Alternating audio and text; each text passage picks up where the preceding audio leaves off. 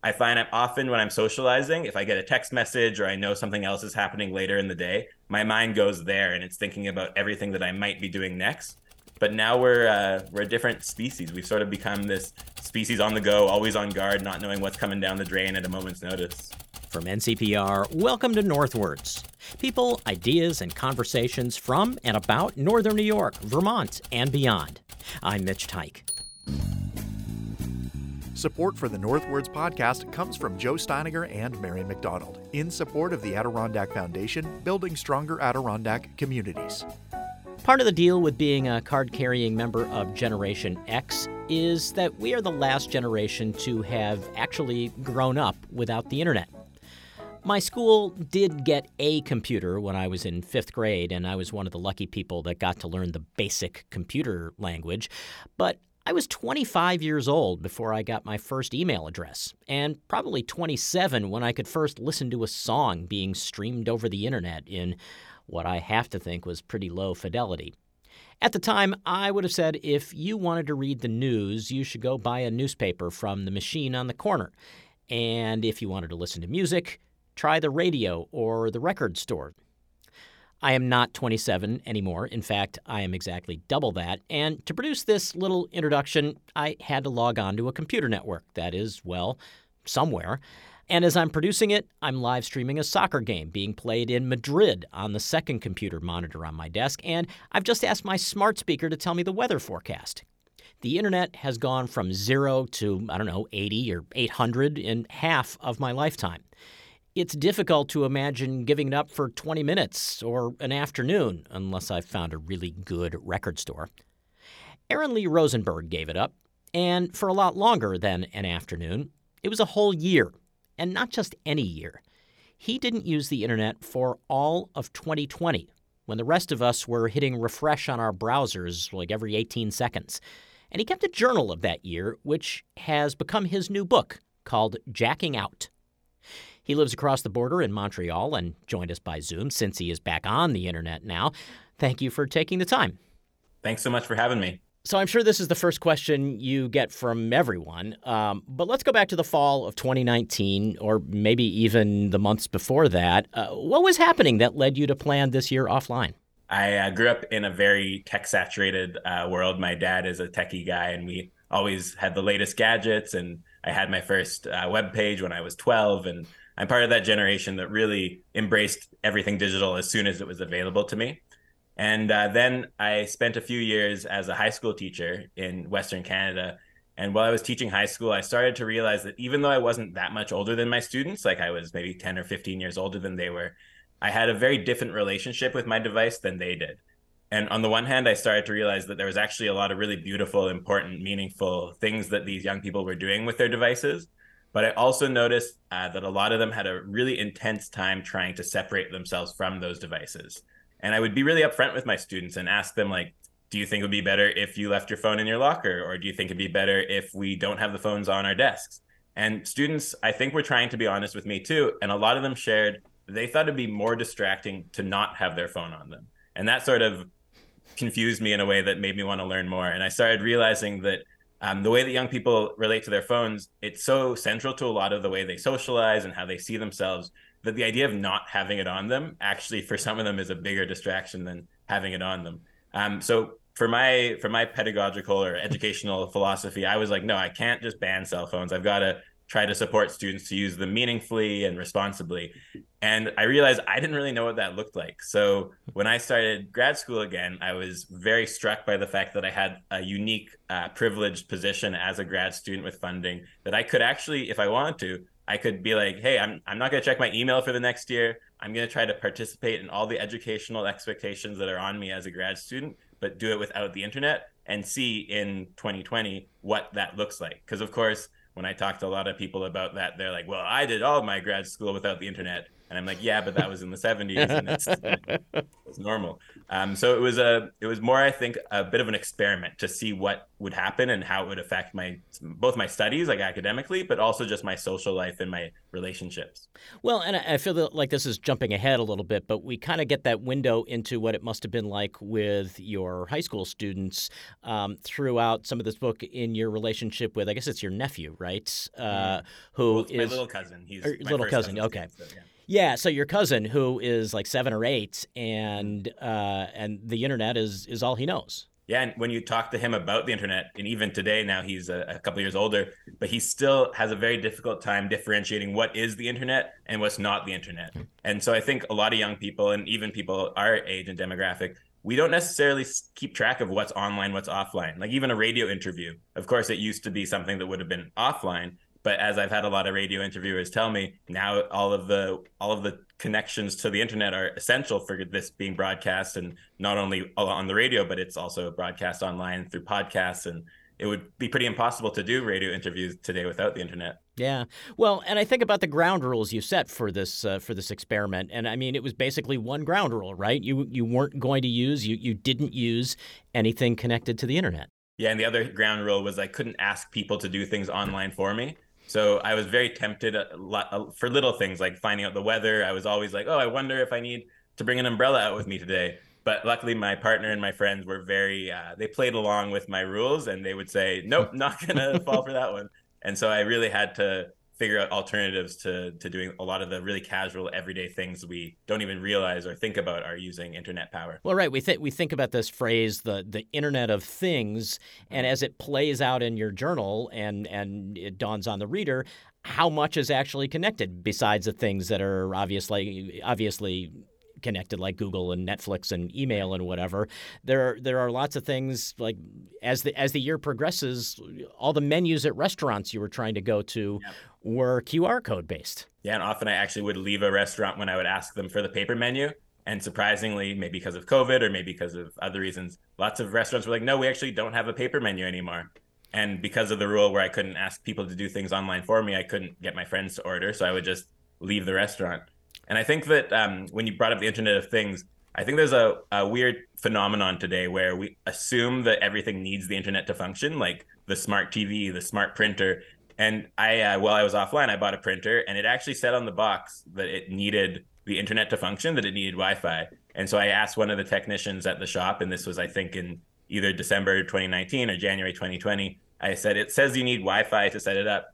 and the the person was like, "Oh no, no, that's just if you want to register it. You can use it, like plug it into your computer." And I was like, "But it says on the box that Wi-Fi required." And so I think there's um, partially maybe so that these big tech companies can have as much of our data available to them for marketing purposes, but also I think there's just this sense that like, oh yeah, the internet's normal now, and that normalizing of the internet for everyday things. I think on the one hand, it makes it so important that we ensure that people have equitable access to the internet, but I also think it means we have to start thinking about what are the repercussions, both for our own mental health and for like the environment, but also for the exploitative labor that is involved in a lot of the tech processes we take for granted. And I guess one of the other things that comes across is is not just like the the casual nature of what's connected to the internet, but the casual nature of time we spend on the internet, mm-hmm. the time we're lying in bed or or on a bus or or even in the bathroom. Yeah, a lot of my friends when I ask them do they have downtime, they ask me like, what do you mean by downtime? Like time I'm scrolling on my phone? I'm like, no, no, explicitly not that. Like time when you aren't adding any more inputs to your brain, where you're not like reading something or listening to something. Time when you're actually just sitting with your own thoughts and letting them like process or unfold in the ways that they might. And most people I know have none of that kind of downtime. They're if they're not on their phone, then they're socializing. If they're not doing one of those two things, they're probably working. And the fact that it's almost like a compulsive thing for most people, like I've chatted with people who say it's muscle memory. They don't plan to take out their phone and start scrolling on Instagram or TikTok or Reddit, but rather it's just something that happens to them when they're sitting and they're not doing something else. And I, I feel like without that kind of time, we must there must be some repercussions for how we are for our mental health, but also for how effective we are and how respectful we are when we socialize and engage with work or with academia.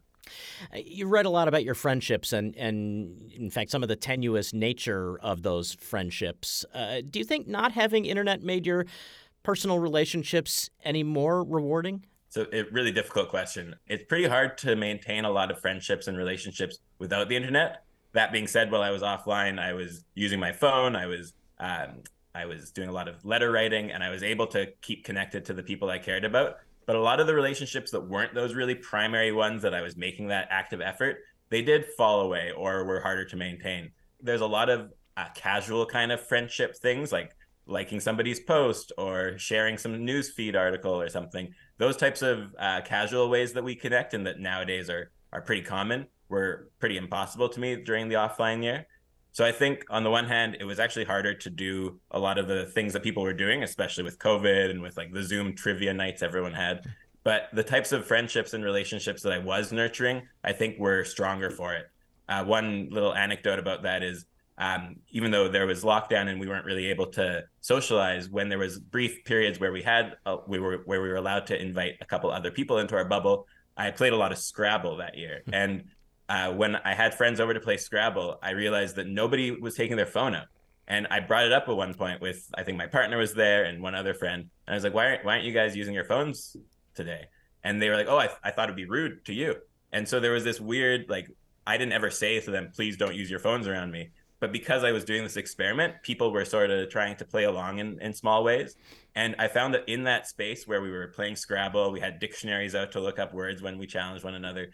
It did really feel like we were connecting in this way that was slower, that felt very much like we weren't waiting for the thing that was going to happen next. We were just there together. And I know for myself with my smartphone, or sorry, not my smartphone, but with my cell phone, um, I still don't have a smartphone, uh, but even just with a, a, flip phone, I find I'm often when I'm socializing, if I get a text message or I know something else is happening later in the day, my mind goes there and it's thinking about everything that I might be doing next. And I think without that possibility, like when when you have those boundaries and aren't engaging digitally in that way, you're able to be present for one another in a way that I think for most of human civilization was probably quite normal. But now we're uh, we're a different species. We've sort of become this species on the go, always on guard, not knowing what's coming down the drain at a moment's notice. Well, and, and when you're playing Scrabble and, and people are consciously keeping their phones in their pockets or their bags or, or their cars or wherever, you must have felt a little like the, the, the guy who's just quit smoking or quit drinking and people are consciously not smoking or drinking around him. Yeah, I mean, there is this funny thing about tech that we don't think of it as a bad habit. Like, I think maybe there's more um, awareness now about not overusing tech but no one would ever be like, oh, having your phone is a unhealthy thing in the same way that having a cigarette is. And yet now I think when I was offline, I started to realize that like, of course, there's some really intentional, beautiful ways that people are using their devices, but a majority of the screen time that most of my friends and family have aren't those beautiful, intentional things. They're just these compulsive things, and they contribute, I think, to a lot of the anxiety and a lot of the misinformation that we are realizing is causing a lot of issues today, politically, environmentally, and socially. I guess I'm not 100% sure how to ask this question, but I don't want to tiptoe around it either. So maybe I'll just ask it this way. Uh, how central do you think your queer identity was to shaping that year? That's a really cool question and one that I've never been asked. I think that one of the things as a young queer person I realized is that a lot of the expectations the society had for me just weren't going to fit. Like the idea of me marrying a woman wasn't going to happen. so when you start questioning some of the really foundational expectations that your family and community and society have for you, you're able to actually start questioning other ones too. And I find um, I have Israeli family, and I'm a very big advocate for Palestinian uh, solidarity work. And so when I have traveled to Palestine to volunteer and work with Palestinian organizations, I'm always surprised how many queer people, how many queer Jewish people are there. And so I think that was one of the first times when I was traveling in the West Bank where I realized, oh, being queer isn't just about your sexual orientation or your gender identity. It also translates to all sorts of other political and ideological ways that we interact with the world. So when I uh, think about being offline, I think that is a pretty queer move to be like, hey, everyone else I know, or almost everyone else I know, is diving deep into the internet as COVID 19 lockdowns hit everybody. And I was like, hmm, I guess I don't need to fulfill that expectation because I had already had maybe practice at rejecting some social expectations. So I, I love that question, Mitch. Like, I think being queer probably made me more open to doing something weird and queer, like like spending a year offline. Well, the other interesting thing is you just mentioned COVID there, and I, I, I didn't go through the book with a fine tooth comb, but I don't remember you ever kind of coming right out and talking about COVID itself That's a that's a very acute observation of you. I um I actually made a point of not mentioning COVID in the book. Of course, COVID is a huge part of the book because all of the digital changes that were happening in 2020 wouldn't have happened in the same way without it. But I realized as I was putting together the book from all my journal entries that we all experienced COVID. We all know that story, and we were all a part of it in a way that was pretty intense and, and for some people, definitely traumatizing and I didn't want my book to be uh, an upsetting read. I want it to be a, as as you open the conversation, I want it to be a bit more of a thought provoking read. So I decided to leave out the explicit mention of COVID, and of course it was there under the surface. But I think that the uh, importance of how our digital lives have been changing is something beyond COVID. COVID definitely exacerbated things and sped things along. It made it so that we embraced tech and digital options without really thinking about, oh, is this something we want to embrace? Because at the time we had to embrace it. But now that we're back at a place where COVID isn't the thing driving tech innovations, I think we now have to go back a little bit and think like, hey, what were the changes that happened that we really did need and want to continue with? And what were the ones that we might want to move, uh, think, rethink? Like the one you brought up earlier about the QR codes at menus. In Montreal, where I live, a lot of menus or a lot of restaurants still use QR code menus. And when you go to a nice dinner with your family or friends, and everyone starts the uh, the dinner with their phone in their hand, like trying to zoom in at the menu item, it changes the feel. And I I know that for me, growing up, we were a very like no phone calls at the table dinner people. Like if the phone rang, we would let it ring at dinner. And I think that that's really changed with both QR codes, but also like the smart watches that a lot of people have. Like we've started to normalize a lot of um, ways that digital uh, practices are creeping into our everyday lives. And some of those are really good, and others I think we need to push back on. 2020 was, of course, a pretty breathtaking year to be offline. Um, if you had known what was coming that year, would you have still taken on this project? No, I don't think so. I think that if I had known that we were going to be facing such a tragic and globally like uh, shape shifting phenomenon, I think I would have probably delayed and tried to think about how I could maybe gear my research towards the t- changes that were happening during COVID. I don't want to sound um, so privileged, but I am I'm glad that I was offline for that year because it did allow me to have a bit of an insulation from the types of doom scrolling and misinformation and conspiracy theories that were really rampant online that year. So I think personally, in a bit of a selfish way, it was actually sort of nice being offline for 2020 think there are a lot of us that kind of wish they were offline for parts of 2020. Yeah, I definitely had a lot of friends who were overwhelmed. And I think how much they were overwhelmed was directly related to how much media they were consuming. And I was only able to get my media mostly from the radio and a few channels that I'm able to pick up here in Montreal, a few TV channels. But um, but yeah, I think that I think that if I had known what was coming, I would have tried to gear my focus and my research towards something more aligned with that. Yeah, for sure your nightmares throughout the year, um, at least the ones you wrote about, uh, they all seem to be about accidentally going online. Yeah. So a lot of people ask me, like, did you ever almost go online or like accidentally use the internet or like really want to go online? And it wasn't like that at all. I didn't have any like inclination to go online. It was actually really nice to have that really firm rule for myself. And yet my brain or my subconscious seemed like it really was worried about that. And throughout the year, I had lots of these nightmares where I'd wake up in a cold sweat thinking I had, I had just checked my email and then look around me and realize I was in bed and I had dreamt it. But I'm um, someone who doesn't doesn't really give dreams too much of a like I'm not like okay my dream is some sort of magical representation of XYZ but I do think it's our brain trying to work through something and so I'm so, sort of curious and if any of your listeners are uh, psychoanalysts and can can read my book and tell me about my dreams I'm curious what why was I constantly dreaming about this horrible experience of going online, especially when it wasn't something I was worried about in my waking life. Well, and and and in contrast, I think a lot of us were having nightmares about COVID or about all the all the many other you know uh, potential doom fantasies we were having uh, that year, and so that that was you know one of your apparent you know central subconscious concerns is maybe a little refreshing. Yeah, it's funny how pedestrian or how like like low stakes that is. Just going online for most people, it's like, yeah, that's what I do every day. So it is interesting that that became like the be all and end all of horror for me in a year that was actually really a horrific year in more more real ways. So I want to ask about the end of the year and maybe start with a personal comparison here. Um, about 25 years ago, um, I was actually living here in northern New York uh, when the region had its huge ice storm. Right. Um, and here, uh, actually, in this you know very station where I'm talking to you from, we were without power for eight days, and there were people in the region who were you know three weeks without power. Um, and I remember the moment, you know, we had generators here, so there were some some little incandescent lights we had, and we were operating the station. But there's a moment at which the fluorescent lights came back on. You know, they they flickered for a couple seconds and then suddenly everything was bathed in the usual light that it had been in, you know, for years before that.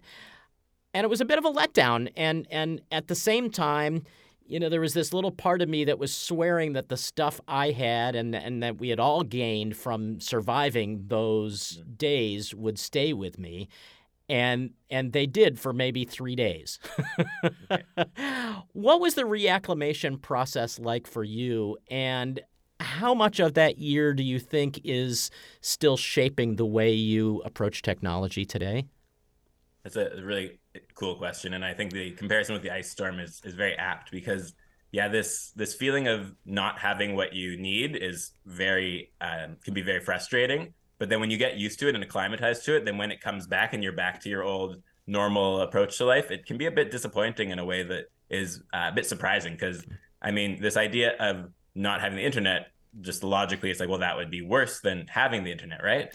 but when you get so used to the type of life pace and the kind of interactions I was having and the way that I was able to read books in like very slow, kind of minute detail, it when that was over and I realized I had to re-engage in my studies in a much more fast-paced way. I had to commit to a lot more of co- collaborative kind of work that I was not putting off, but that I was doing in a slower pace while I was offline. It was quite stressful, and I remember that moment where I first opened up my emails and saw over I think it was like over 2,800 unread messages.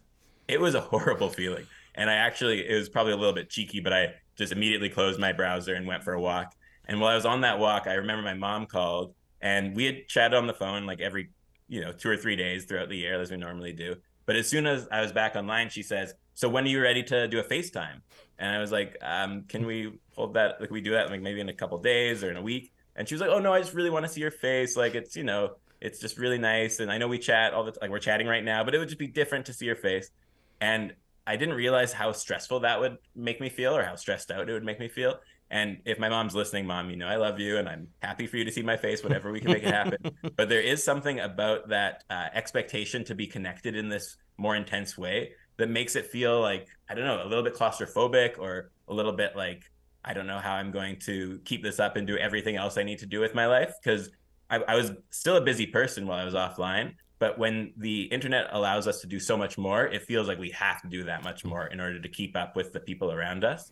So I think uh, right away, as you pointed out, the first few days I really pushed back and allowed myself to take some time to reacclimatize without it being too overwhelming. But pretty quickly, as I got back online, I started realizing that I didn't have the self control I needed in order to avoid doom scrolling or just spending too much time responding to emails or scrolling on social media. And one of the things that came out of this year offline is the realization that spending a year offline is actually sort of easy compared to just having regular day-to-day self-control regular day-to-day strategies to practice moderation.